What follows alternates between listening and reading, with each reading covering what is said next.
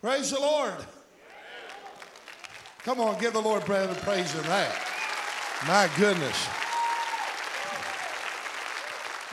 As I was watching them sing, I thought, you know, that kind of reminds me of the great wall that's in heaven, of the different stone foundations and all the different rainbow colors that's upon it.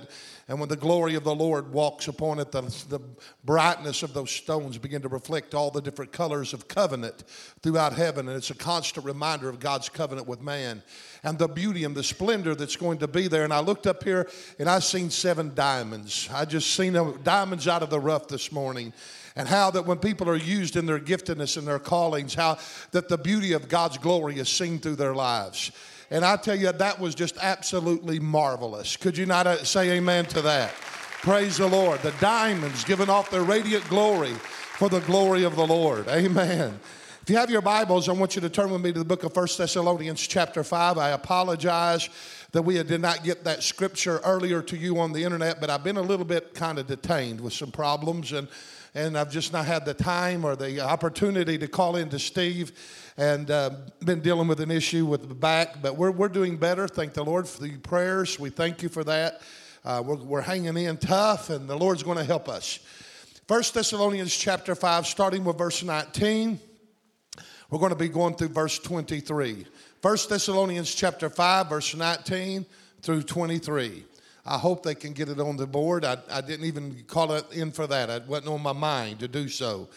1 Thessalonians chapter 5, starting with verse 19. Quench not the spirit. If you want to memorize some scriptures, these are the best scriptures to memorize, all right? Say, quench not the spirit. Verse 20 says, despise not prophecy. Verse 21 says, prove all things, hold fast to that which is good. Verse 22, abstain from all appearance of evil. Verse 23 And the very God of peace sanctify you wholly. And I pray, God, your whole spirit and soul and body be preserved blameless until the coming of the Lord Jesus Christ. Bob, would you ask the Lord's blessing on the word this morning, please?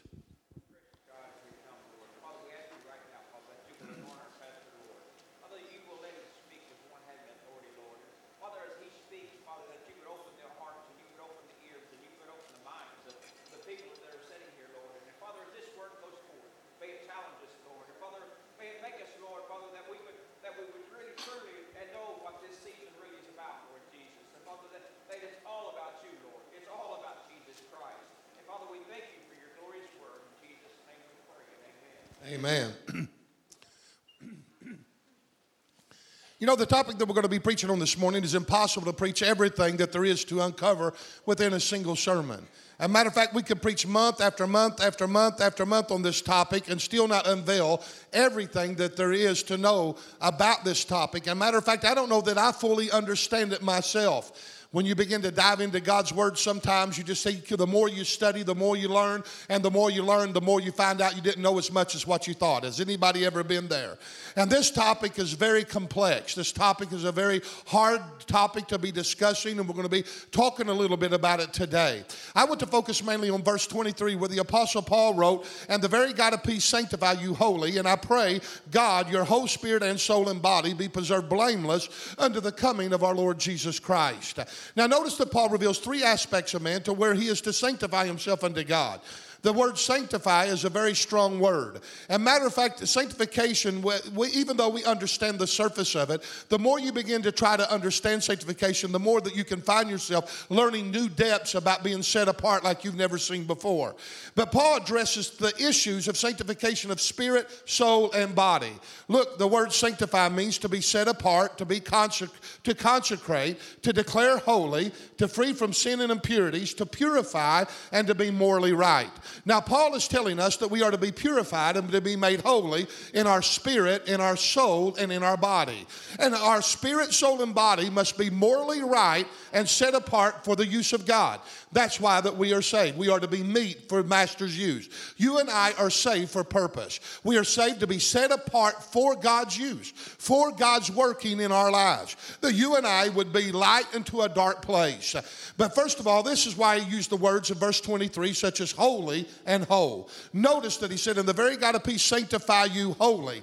W H O L L Y. He's not talking about H O L Y, even though that we are to be holy. Without holiness, no man shall see God. But he's using a different word here. He's saying, sanctify you wholly, W H O L L Y. And then he says, and your whole, W H O L E, spirit and soul and body, be preserved blameless unto the coming of this Lord Jesus Christ. Now, he uses the word holy and whole so that we would understand that we're not to come short of sanctification in any of these areas. He wants the total man complete. If there's one thing that I want you to know is that God does not want children wrapped up in bondage. There should not be one shackle, one chain, one stronghold in our lives. We are to be free. Whom the Son has set free, they're free indeed. We are to be complete in Jesus. How many believes that? We shouldn't be struggling all the time with sin issues. We shouldn't be struggling all the time in the flesh. We shouldn't be like roller coasters, ups and downs, highs and lows, and pits and peaks. Even though there are high times and low times, yet our demeanor and our behavior and our attitudes and everything about us are to always be solid and mature in Jesus Christ. That He wants us to be complete. He wants us to be whole. He wants us to be sanctified in body and in soul and in spirit. Now, there should not be any particular area remaining independent of itself, not being governed by the Spirit of the Lord. Every aspect of our lives are to be sensitive and yielded to the will and the purposes of God for why He called us. God wants you to be yielded, totally surrendered unto Him. He wants you to lift up holy hands under surrenderance unto His Lordship. Man is made in the image of God, He is a triune being. Man is made up of body, soul, and spirit. All three of these elements must be sanctified and literally set apart and made holy, H O L Y.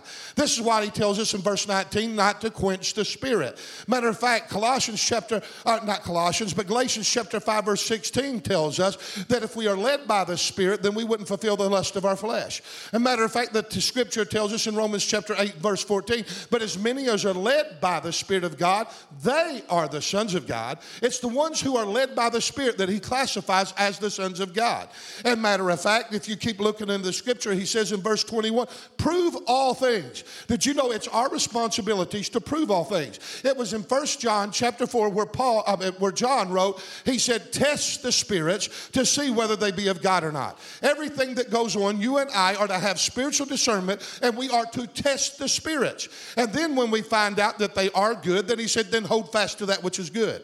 He said, after you test it and it's proven to be good, hold fast to it, cling to it, have a hold of it, let it grip your heart. And then he goes on in verse 23 abstain from all appearances of evil. Now, I want you to notice when he says abstain from all appearances of evil, there are sometimes in all of our lives that we come up when we wonder, is that sin or is that not sin? If it has any element of the dark side to it at all, you are to abstain from it. It don't matter if you understand it or not. It doesn't matter that whether or not you say, well, I can't prove in scripture that it's sin. If it has a element of a dark side to it, or if you're even questioning it, the Bible says abstain from it. Can I have an amen? It's so odd to me how that everybody wants to walk around in these gray areas their whole life as a Christian. And you look around and you see some of the things that's on their shirts and you see things that they're connected to and you see th- you see Christians walking around with skulls on their shirts. What kind of what kind of example is that? I want to tell you so well, there's nothing wrong with wearing a skull on your shirt. Well, there may not be, but it's a dark side. We don't want anything that has the very appearance of evil. Abstain from it. That's what he does. You cannot take a chance of linking, your, linking yourself up with something that you don't have a clue of what you're unleashing in your body, soul, or spirit. Can I have an amen? Folks, whatever you're tied to has a great influence upon your life. Can I have an amen? And if it even has a hint, the things that they're getting graved on their bodies, the things that they're doing to their bodies and different things, and everybody says, well, that's culture. But if it has a hint, if it even has a hint of appearance of evil, abstain from it. Can I have an amen? Is anybody with me here? Does anybody still believe in a holiness church? Come on, somebody help me preach.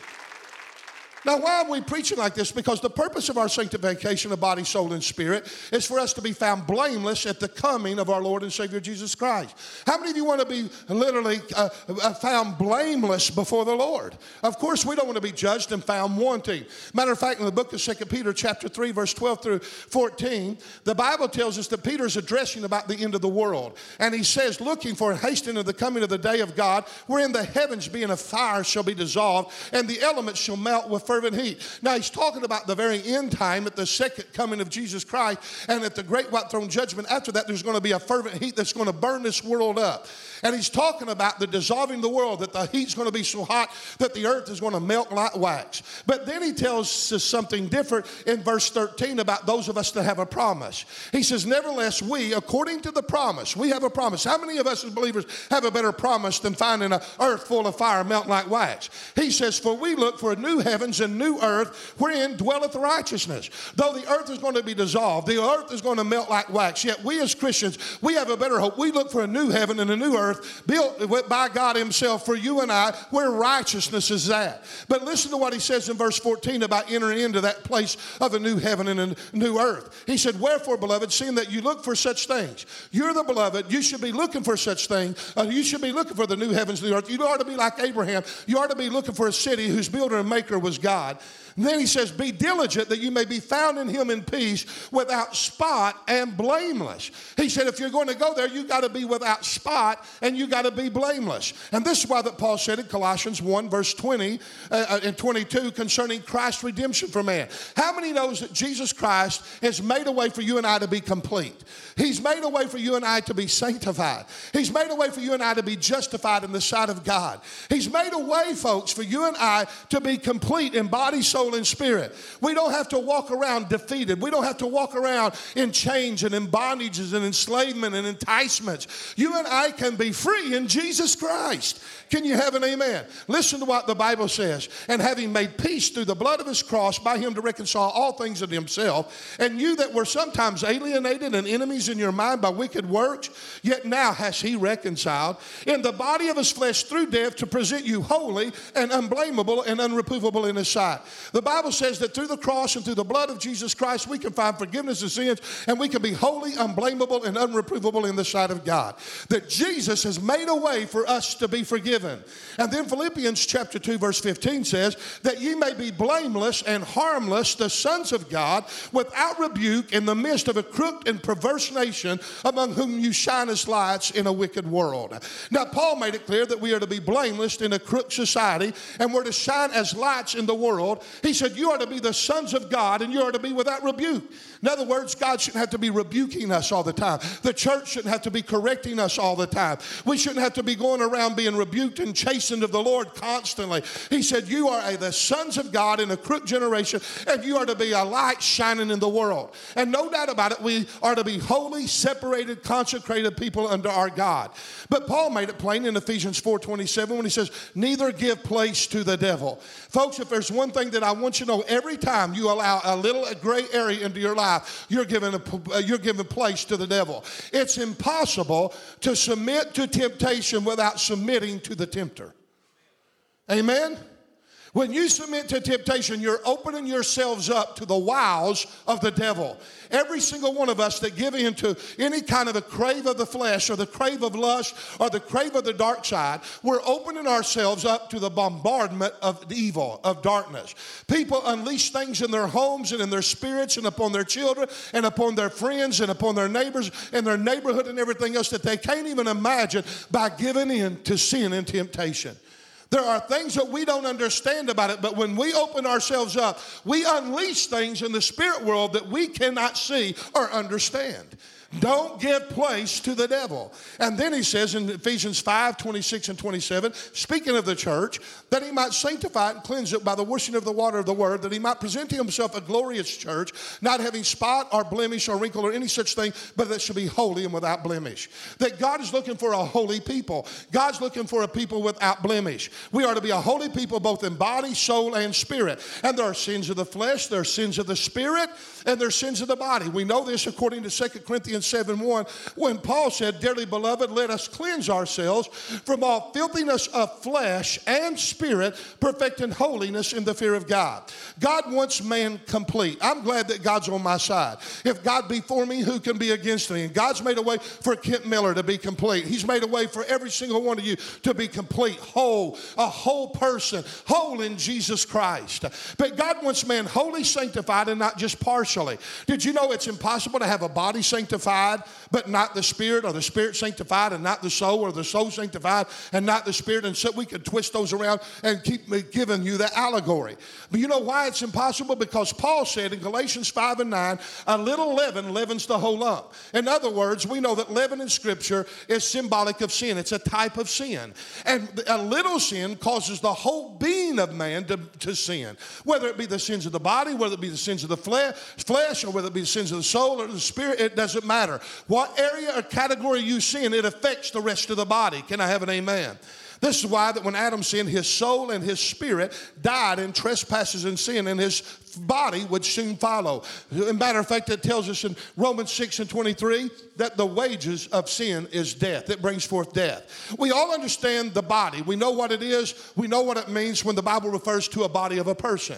We understand this is my physical body. Every one of us has one. And when you talk about the body, you're very familiar with it. However, the soul and the spirit are also two primary immaterial parts that make up uh, the total man himself. It can be confusing to attempt to discern the difference between the two. It's very hard. I don't, I don't say that I know and understand it all, but I understand quite a bit of it. As a matter of fact, scholars have a hard time trying to somehow teach and, and discern the difference between the spirit and the soul as well. Because even though the scripture makes a distinction between the two, they are definitely described as a single unit coexisting from one another, yet they are also so closely linked and alike to the point that you cannot have one without having the other. If the soul is dead, the spirit is dead also. They are like the triuneness of God. They're three individual personalities, but yet coexisting as one.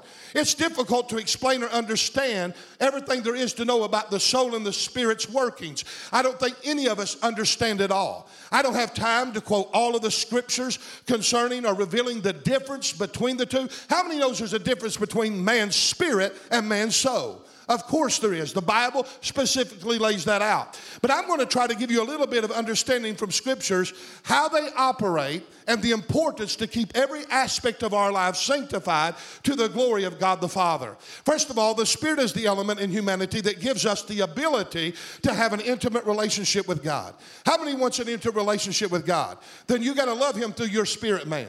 That man that's been born again. That spirit that has come alive, that was dead in trespass and sin. It is the spirit man that is learning how, that learns you or gives you the connection to have intimacy with God. I want intimacy with God, don't you? And everything that we have intimacy with God does, it comes from the spirit man.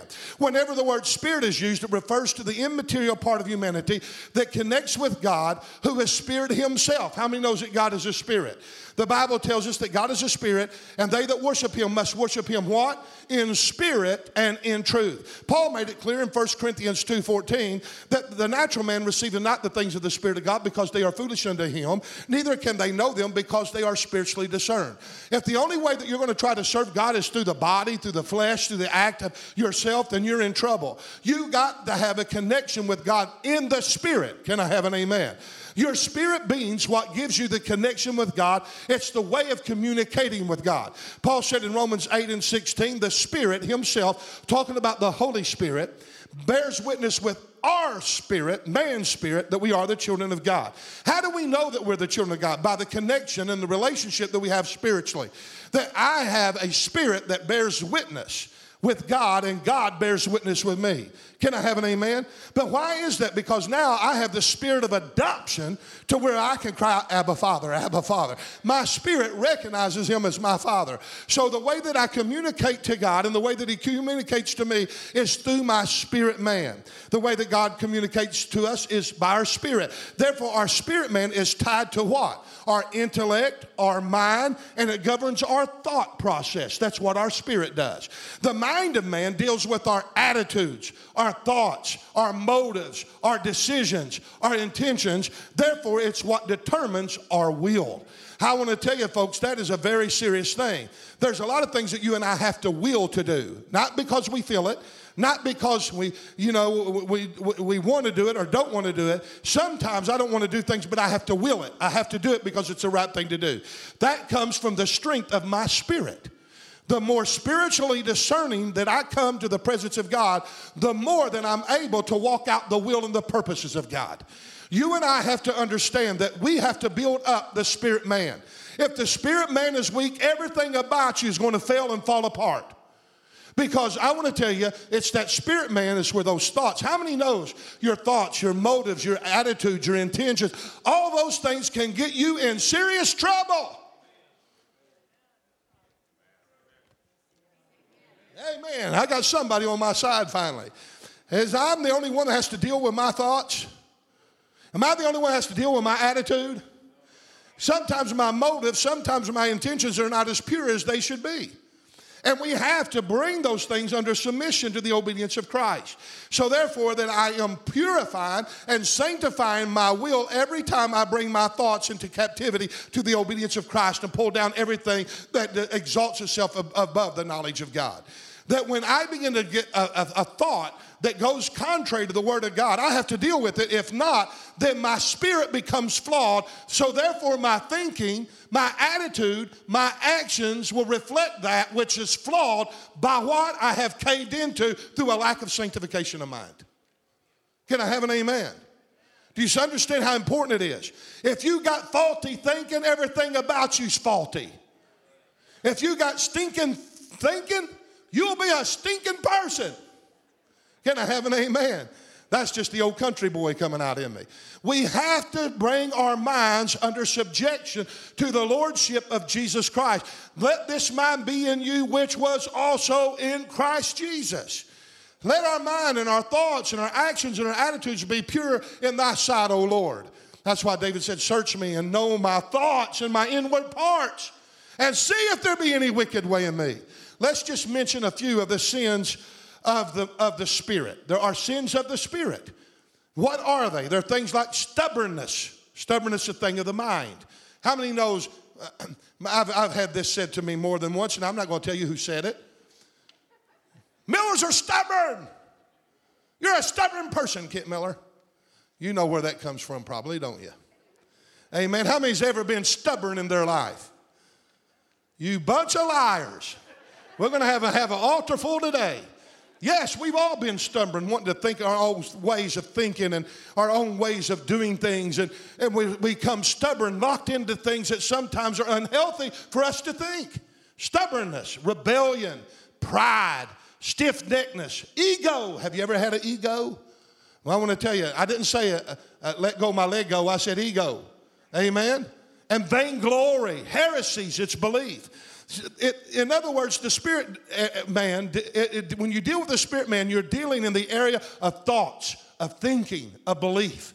And I want to tell you, folks, we have a real problem in America today because we got a belief problem. Of things that we have come to justify in our minds and in our thoughts of what's acceptable in the sight of God. There's going to be a lot of people stand before the Lord, um, not blameless, but they're going to stand there in judgment because of the things that allowed their spirit man to deceive them in. Can I have an amen? We don't have to go into all of those areas. We have to find those areas out ourselves. The Bible says to work out your own salvation with fear and trembling. To get a hold of yourself and really think, is this approvable in the sight of God? The Spirit reveals a man's disposition, his attitude, whether it's either good or whether it's bad. Have you ever heard people use the phrase, he's a high spirited man? Or maybe he is a calm or gentle person. They were describing his attitude, they were describing his disposition, they were describing his spirit man. Because the spirit man is his intellect, it's what he thinks, it's what who he is, it's what he's become. Because whatever a man thinks, that's what he will become. Can I have an amen? So we got to watch out and, dis, and we got to sanctify the mind. We have, the, some of the greatest battlegrounds that we have is the mind, the thinking process. We judge things. You know what? One of the biggest things that we do, we allow first impressions to dictate to us about somebody, and they can be so false, but we'll believe them because I know it. I know it. You hear people, I don't know why I know it, but I know it. I want to tell you, assumption is the lowest base of knowledge there is, and most of the time it is false. Find out facts about things before you bring judgment. Test all things, prove all things. Can I have an amen? The soulish realm is different than that of the spirit man. The soulish realm, though it is tied to the mind, the spirit, and the will, it is where the center of emotions are at. How many knows you all have emotions? Everybody says, oh, don't be so emotional. You can't help it. You're full of emotions. You were made that way by God. Amen? Emotions is a good thing, not a bad thing. Unless they're unhealthy emotions, and then you don't want to be around anybody that's got bad emotions. But it's tied to the will in the sense that it dictates to the mind through its feelings. The soulish realm influences the spirit, and the spirit influences the soul, and they're interlinked together, and it's so hard to determine the difference between the two. If the soul is not sanctified, you know what it does?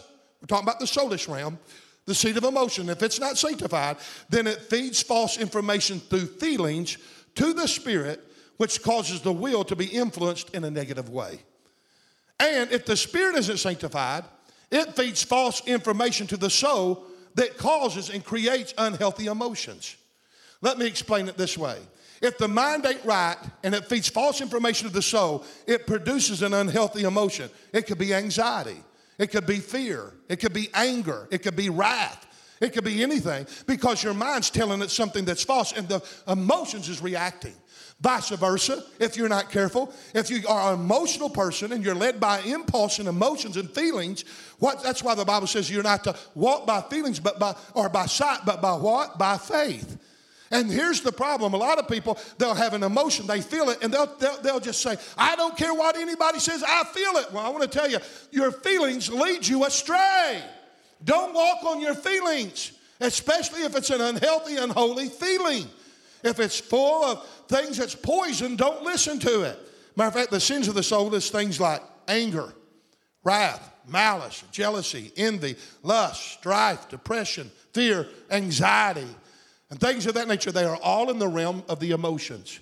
The soul of man is the very essence of man, it's what determines our character. How many wants a holy character before God? Then you got to have a healthy emotion. You got to have a healthy soul. The soul of man is the, uh, uh, the eternal aspect of man. It's what determines whether you live or whether you die, whether you go to heaven or whether you go to hell. The soul is man's very being. It's where his personality comes from.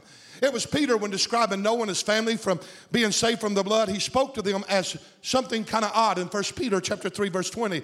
He says those were they that were those eight souls that were saved by water. Did you hear what he called them? He didn't refer to them as eight people or eight bodies. He said they were eight souls that were saved by water. He referred to them as eight souls. We as human beings don't only face things in the physical, but we also face things in the soulish realm and in the spirit realm. Some of the greatest fights that I've ever had in my life is in my soulish realm, in the realm of my emotions. Come on. Just as we have to fight to bring every thought into captivity to the obedience of Christ to make our spirit man healthy, to literally our minds have to be brought under subjection. And so we hear a voice that says one thing. No, the Word of God says this. I don't care how real that feels. I don't care. I don't care how it's portrayed. I don't care how pretty it looks. If it's contrary to the word, I have to bring that thought into captivity and I have to take the word of God and replace that negative with a positive so that I can have a healthy spirit. Can I have an amen? Okay, but even as I have to bring every thought into captivity, the obedience of Christ, that I can have a healthy spirit. Even so, I have to bring every emotion into captivity, the obedience of Christ also. Or we will have a negative emotion dictating to our intellect and cause us to make wrong decisions. If you're not careful, every time you feel a fear, that is not of God. Fear is not of God. I don't care how bad the situation is. Fear is not of God. How many knows that perfect love casteth out fear? God's not given us a spirit of fear, but of love and the power and of a sound mind. How many knows that we have to have controlled anger? Be angry and sin not. There's a healthy anger and there is a wrong, unhealthy anger. And a healthy anger is mad mothers on dra- dr- drunk drivers. That's okay. It's all right to be angry about an issue. But what is wrong about anger is wanting vengeance, anger, being mad and throwing fits and becoming untemperate and unself controlled in your actions. We have to watch our soulish realm. If not, it's going to dictate to us uh, how that we're going to act out in the body. And it'll determine one's character, and the character will be flawed. Can I have an amen? Is anybody getting this? Though the body is easily understood and comprehended by us as believers, and it's not so complex as the spirit and the soul, yet you know what? We rarely pay attention to the sins of the flesh and where they actually come from. Everybody wants to say, I don't know why I'm sitting in this area. But it's because you're not bringing your thoughts into captivity and you're not getting your emotions uh, uh, uh, uh dis- uh, to the will of God. Because every sin that you act out in the flesh is coming from either your spirit or from your soul. Can I have an amen? Now, let's look at the sins of the body. There are sins of the body. The sins of the body are adultery. The Bible says that that's one of the, one of the greatest sins of the body. As a matter of fact, there's a judgment of adultery. You not know that? Hello? There is physical, it's proven. Those that commit adultery, there is physical conditions that happen to them that normally would not happen because there's a curse that comes with adultery. And then there's fornication, there's murder, drunkenness, sins of the flesh, fighting, brawling, stealing. Those are the sins of the body. Now, I don't have time to preach on all the sins of the spirit, the sins of the soul, sins of the body. And sometimes they're so interlinked, sometimes you can't even tell them apart. But I want us to see how that God breaks them down and how that they are manifested openly to warn us that they are blemished and they are needed repair. How many wants a warning from God? God will send us warnings. God will send every one of us warnings. That's the job of the Holy Spirit to lead and to guide us into all truth. The Spirit is here as our paraclete, one alongside him. He's not here just to bless us and give us Pentecostal explosions and make us feel goosebumps on the back of our neck and our hair stand up and have those wonderful, exciting experiences. But the Holy Spirit is here to paddle us when we need it, take us to the woodshed when we need it, and He's here to bring enlightenment to the areas of where we're failing God. He is to reprove all things to us. He's our divine paraclete. He's our teacher, our guide that leads us in all truth. And though we understand that we are here as agents of God upon the earth, yet we also got to understand that we're in need of the agent himself to literally work through us because without him we are nothing. Can I have an amen? First of all, we're going to be judged in three categories in our life. I'm going to try to hurry because I know some of you are still having your Thanksgiving. I don't know if they announced it or not, but we're not having service tonight because we have a lot of people that are traveling and are having Thanksgiving today. And we want you to do that. But we're going to be judged mainly of all. How many knows you're going to be judged? There's once appointed a man to die, and then there comes a judgment. And when you stand before the great white throne, there are three main categories in which you're going to be judged under. There's a lot of different kind of judgments, and them different kinds of judgments fall under one of these categories. Okay, there's three main ju- areas of judgment that you're going to be judged with. First of all, we're going to be judged according to our fruitfulness. Did you know that? You're going to be judged on what kind of fruit you have how fruitful that you were as a Christian. Fruitfulness is derived from the soulish realm because we know that the fruit of the Spirit, according to Galatians 5 and 22, is the fruit of the Spirit is love, joy, peace, long suffering, gentleness, goodness, faith, meekness, and temperance. Hey, I said that slow. Give me a hand a clap of appreciation. Can't say it again without saying it fast. My mind works too fast. Love, love, joy, peace, long suffering, gentleness, goodness, faith, meekness, and temperance, okay? That's the fruits of the Spirit. How many want those fruits of the Spirit? You want them? Reach out and grab them. Would you do that right now? Say, Lord, I want the fruits of the Spirit. The fruits are elements of healthy emotions. Love takes the place of lust. Joy takes the place of sadness. Peace takes the place of fear. Gentleness takes the place of violence. Meekness takes the place uh, of haughtiness. And on and on and on we could go. It was Jesus said in Matthew 7 16 and 17, By their fruits you shall know them. Jesus judged by people's fruits. He knew who they were by their fruits. He said, You know, a good tree bringeth forth good fruit, and a corrupt tree bringeth forth corrupt tree, fruit. And the tree that doesn't bring forth good fruit is hewed down, cast down, and thrown in the fire. It's judged. Can I have an amen? You remember what he did when he found no figs upon the fig tree? I always that use that, that message is a message I love preaching. But he walked by and he seen that the figs, uh, the fig tree had no figs, and yet it was not time for them. It wasn't even the season for figs. And he went over and he looked and he seen it and he cursed it and it withered. How many remember when Jesus cursed the fig tree and it withered? It died because it didn't have no figs. But the Bible says it wasn't time for figs. Why would he curse something when it wasn't even the season for figs? That's like going out in the, in the month of May and saying, uh-oh, that oak tree don't have no acorns, and acorns don't be produced until somewhere around August, but because it don't have no acorns in May, I'm going to curse it. That ain't fair, is it? Why did he do that for? You know why he done that? Because the fig tree always puts on figs before it puts on its leaves. And the Bible says that this fig tree had leaves, and it caught his attention. Said, What in the world is that fig tree having leaves for this time of the year? and it walked over and he looked at that fig tree and he seen that it had leaves, but it had no figs. In other words, the leaves were saying, I got fruit. It was proclaiming that it had fruit because then the fruit comes on before the leaves. And when the leaves comes on, that's a sign of healthiness that the fruit is there. And when he went over there and there was leaves and no figs, he said, This thing has a loud profession, but it's hypocritical. And he killed it. How many of us are bearing forth the leaves of Christianity, but when God really looks down, there's real no fruit to back it up? God help us that we become not a fig tree that's cursed because we will be judged according to our fruitfulness. Can I have an amen? And we know what the fruit of the Spirit is. In order to see how healthy our soul is, how many wants to know how healthy your soul is? You really want to know how healthy your soul is? The only thing that we really have to do is examine and see what kind of fruit is being manifested from our soulish realm, from our tree. Is there love, joy, peace, long suffering, gentleness, goodness, faith, meekness, and temperance? Or is there anger, malice, wrath, jealousy, envy, strife, unforgiveness, doubt, fear, unbelief, intimidation, low self esteem, pity, lack of self control, mood swings, depression? We can go on, and all of them are unhealthy emotions. Are you like a roller coaster in your emotional realm? Come on, somebody help me out here. Mood swings, you're not temperate, you're not self controlled. One minute you're up, one minute you're down, one minute you're praising God, and the next minute you're falling apart. One minute you're blessing the body of Christ, the next minute you're on the internet crucifying it. Hello? That is unhealthy emotions. You have a problem in your soulish realm. You've not learned how to bring those feelings under subjection and understand there's false feelings. Don't let feelings dictate to you uh, the behavior of your life. There are all kinds of unhealthy emotions that we could mention.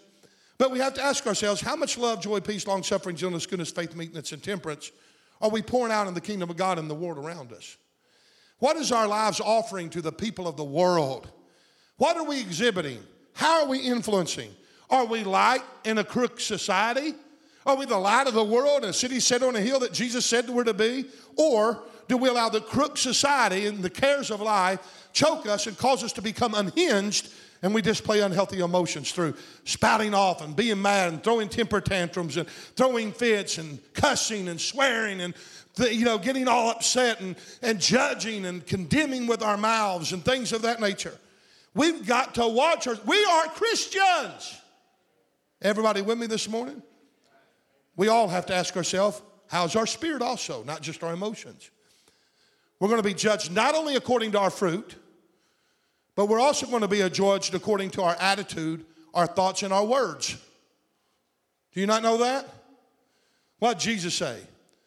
By your words, you'll either be justified or by your words you're going to be condemned. What is the area of communication? What is the, where does the word process come from? It comes from the spirit man. Isn't that the area of communication that God communicates with us? Hello? Do you know you're going to be judged? Every idle word that you ever say is written down, and you'll be held accountable for it. Woo! You know what I say? God, race my book, please.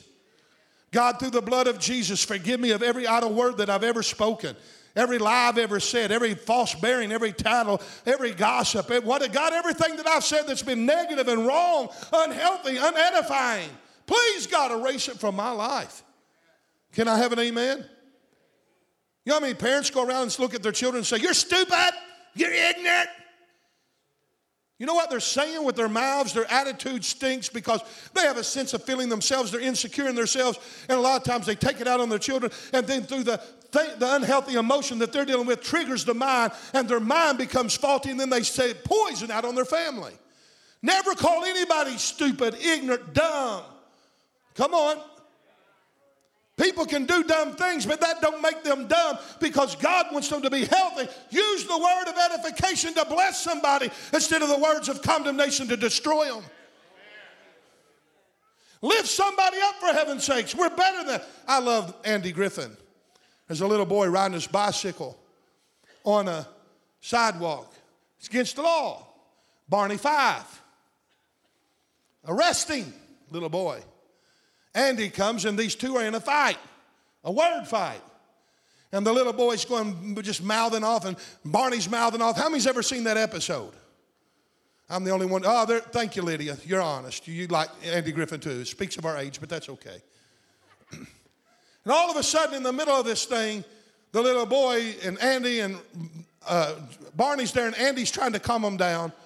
And all of a sudden, the little boy goes, nah, like that to Barney, and Barney goes, nah, back. And then he said, Barney, let's try to keep this up on a, let's try to keep this on an adult level.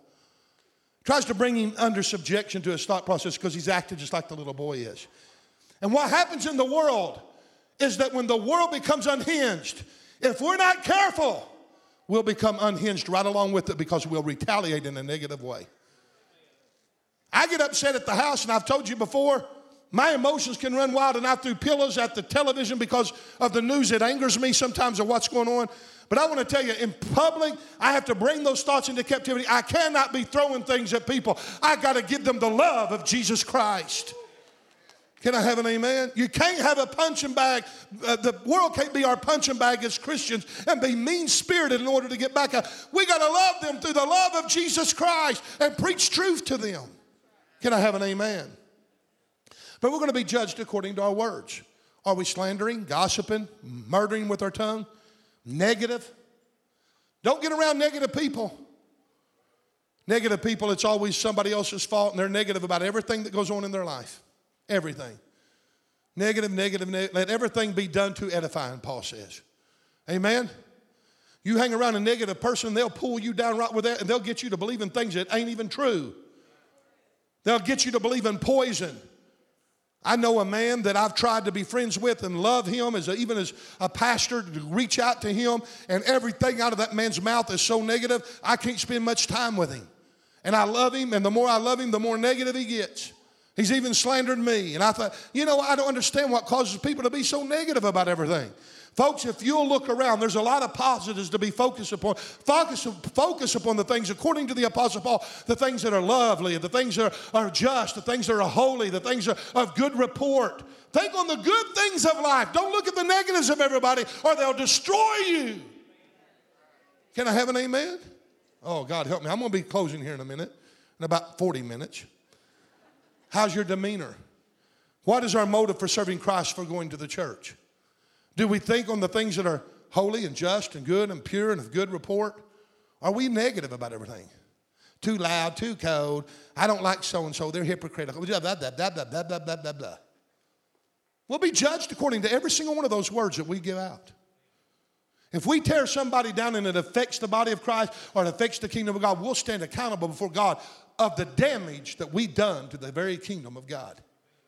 Oh, God, help us. What is our intentions for the kingdom of God? What is our goal? What is our ambition? Do you even have any ambition or goals for what you want to see accomplished in the kingdom of God? We have goals in life. We have goals that we want to get a better home, a better job. We want to provide better for our children. We want our children to have a better education. All those things are wonderful. But what kind of goals, what kind of ambitions do you have for the kingdom? You are a kingdom person. You are born into the kingdom of God. Welcome to the family of God. But when you're born, welcome to the family of God, there's responsibility. To whom much is given, much is required. We're saved by grace through faith. Now we're to live out grace through, uh, to others. Can I have an amen? Jesus said, The ones that's the chiefest among you, let him be your servant. Learn to have a servant mentality instead of no one called me or no one come by to see me.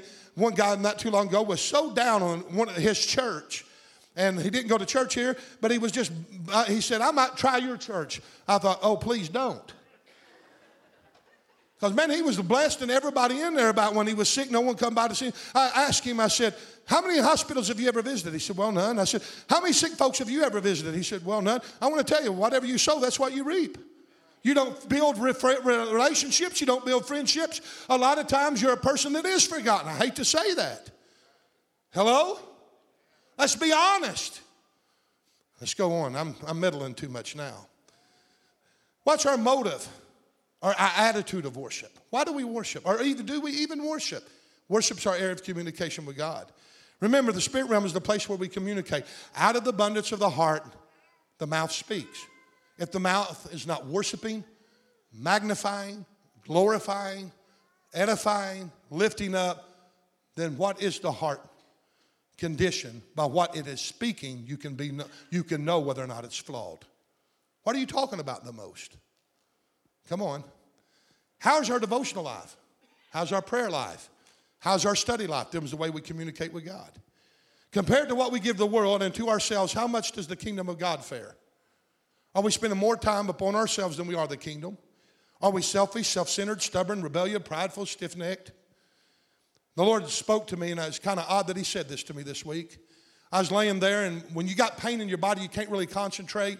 And I was praying, Lord, would you please help me with this sermon? And I'm laying there on the couch trying to roll around and try to get myself positioned to where I could study.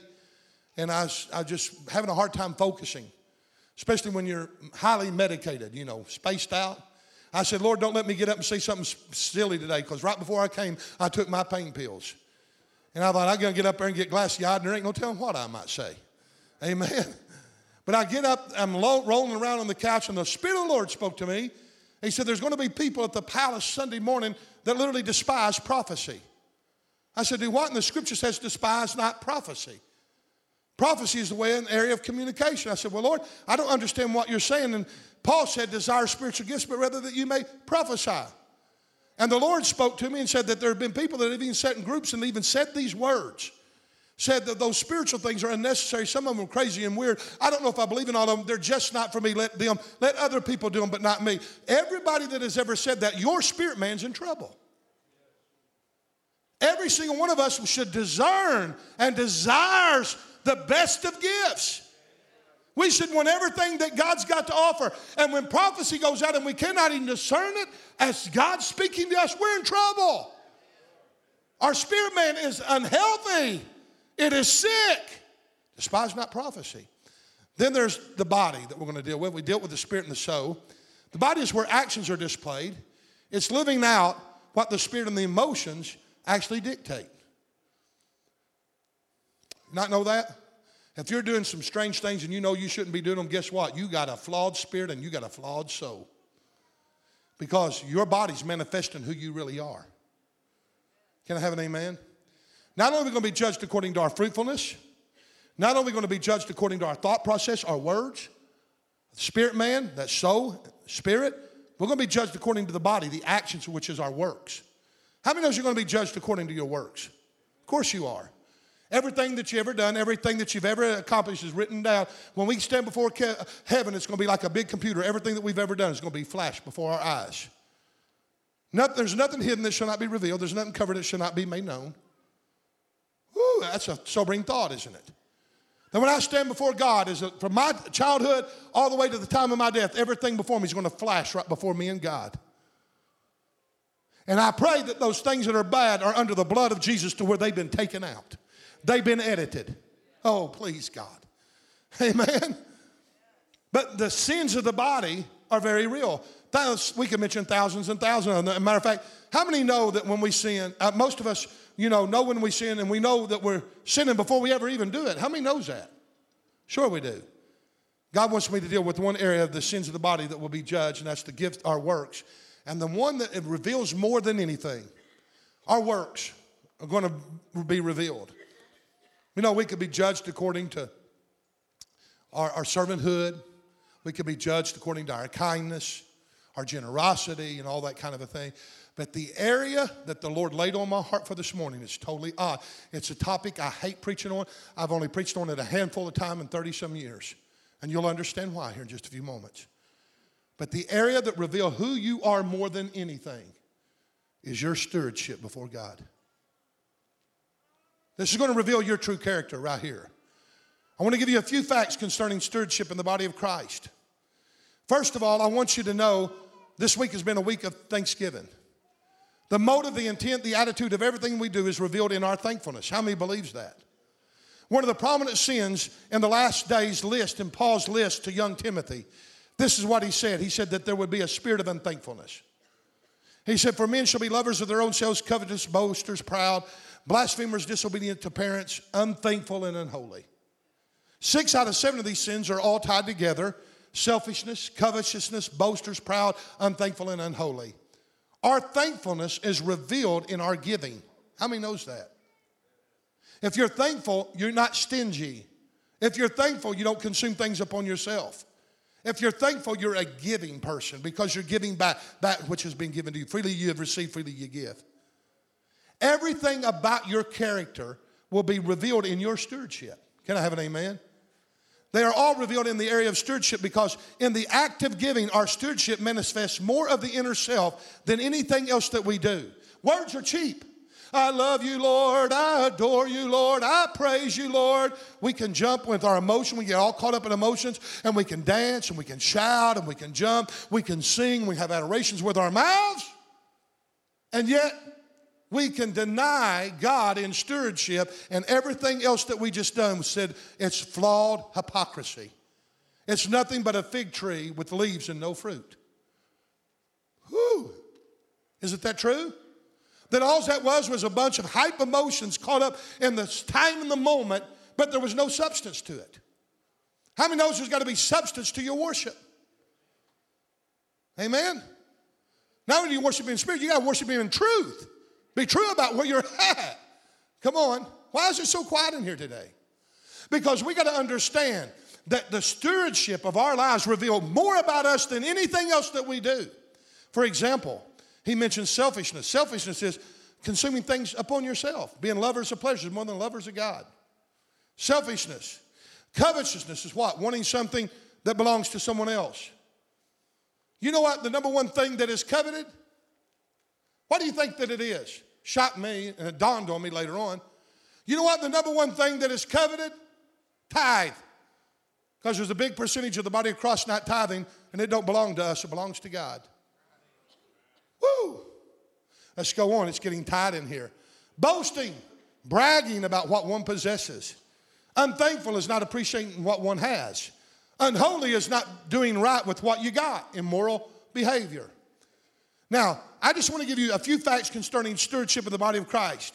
Number one, if your emotions don't get excited to give, you got a flawed soul. Hello? You're not to give out of necessity and out of want. You know how most people are encouraged to give? You know when people give the most? Is when they get up there and show a bunch of little children starving together, starving, and their bellies are blowed up and they're dying, and they trigger the emotion of a person and they give out of the seat of their emotion. That's wrong giving. Hello? It's all right to give, but if that's the only reason that you give, that's a flawed emotion. Because I want to tell you something, you're to give hilariously. Not out of necessity, not out of want, but you're to be a cheerful giver at all times. Your nature are to be a giving person. Amen? And if you are not, if your intellect don't get excited about giving, how many knows it's hard to get excited about giving? I've wrestled with my wallet before when God spoke to me. I've had several times when I had that he, that he money, that hid money, be in the service and saved and scrapped, scrapped and done everything I could to get it, and all of a sudden be sitting in the service and God say, I want you to give this amount of money. I thought I'd outsmart God when I was younger. You know what I done? I quit putting in my wallet on Sundays. And I came to church. And God told me to give a certain amount of money. And I thought, is he going to make me do that later on? And God said, no, I want to get you give it to you today. And I said, Lord, I don't have it with me.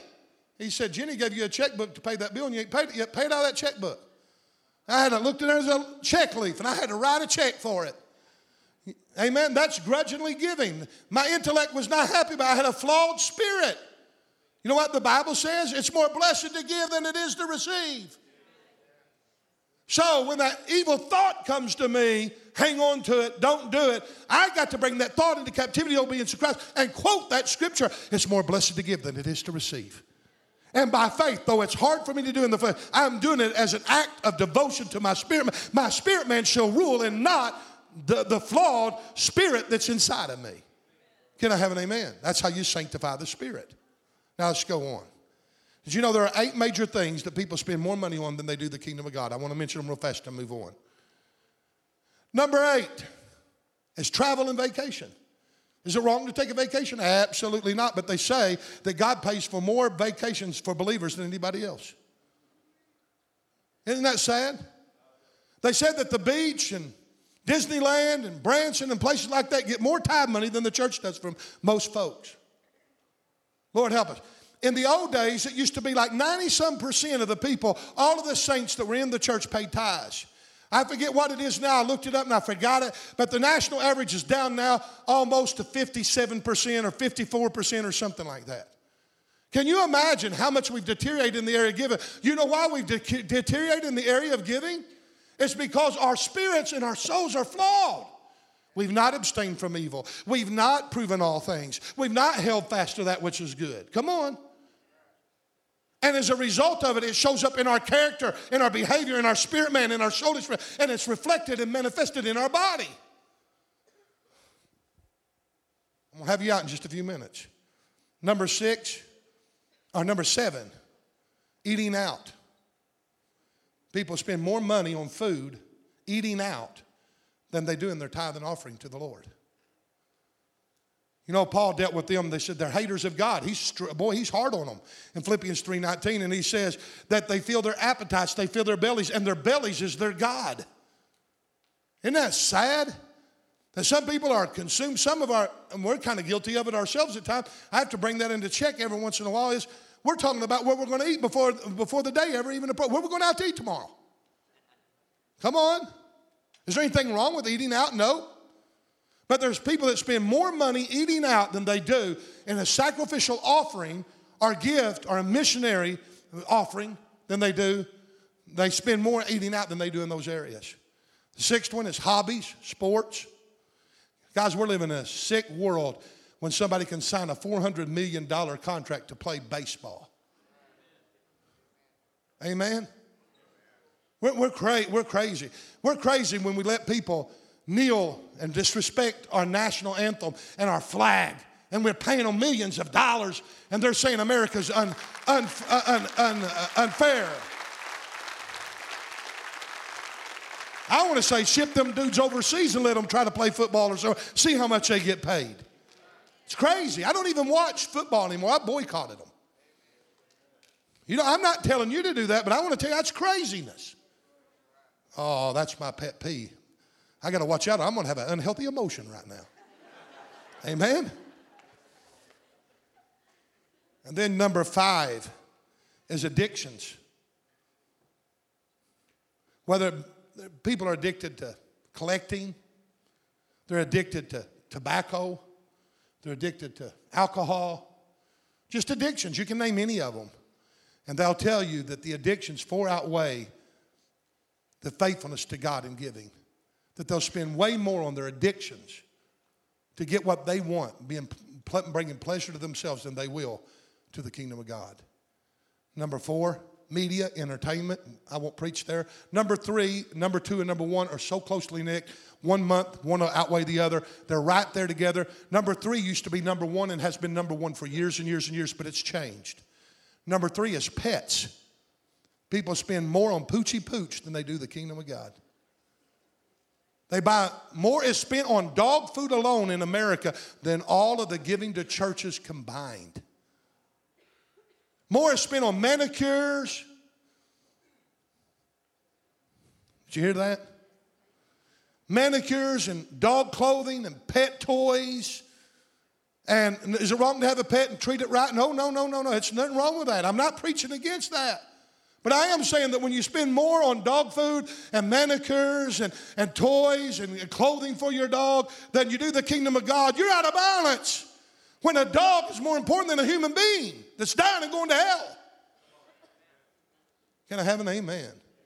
It's getting tight in here. They're even now having dog funerals being buried in dog cemeteries. That's costing thousands of dollars. Can you imagine that? I can't even imagine that. But it's happening. Then there's beauty aids, is number two. Because people are all about their image. And people are spending millions of dollars to look pretty and look nice. It's all imagery. And number one, fashionable clothes. The people are spending more on fashionable clothes than they are the kingdom of God. They're wanting to be in the late, have the latest fads. Instead of buying their kid a reasonable pair of uh, shoes that could cost 30, 40 bucks, they're buying them for $200 now. But they're buying them in the sense of saying, I want to make sure my boy ain't going to be kidded at school. I'm going to buy him the best of shoes, $200. But I can't pay my tithes because God understands I want my kid to be popular. Hello? Jesus said, Wherever your heart is, there be your treasure also. You show me your checkbook and you show me your credit card bill, and I'll show you where your heart's at. Whatever you spend the most on is what your focus is. Isn't it odd that when Jesus used the word mammon in Scripture, he described it as a master? Jesus said, You can't serve God and mammon. He said, Why are you going to be hot between two opinions? We cannot serve two masters. Either we'll hate the one, despise the other, we'll cling to one, and hold to the other. You cannot, serve, you cannot serve God and money. The body is being judged according to its obedience in the area of giving. I don't have time to preach anymore because it's time to stop. I feel that in my spirit. There's a lot to be said about stewardship. But I want to tell you something, folks. When it comes to stewardship, it's not just about tithing. People don't even know the difference between tithing and offering and, and missions. Tithing is that which God requires. It's what God says you have to give it. If you don't give it, you're going to be cursed with the curse. The first tenth is mine. You don't pay all your bills and then say, well, what is left over? No, you pay your tithe first and then you pay your bills.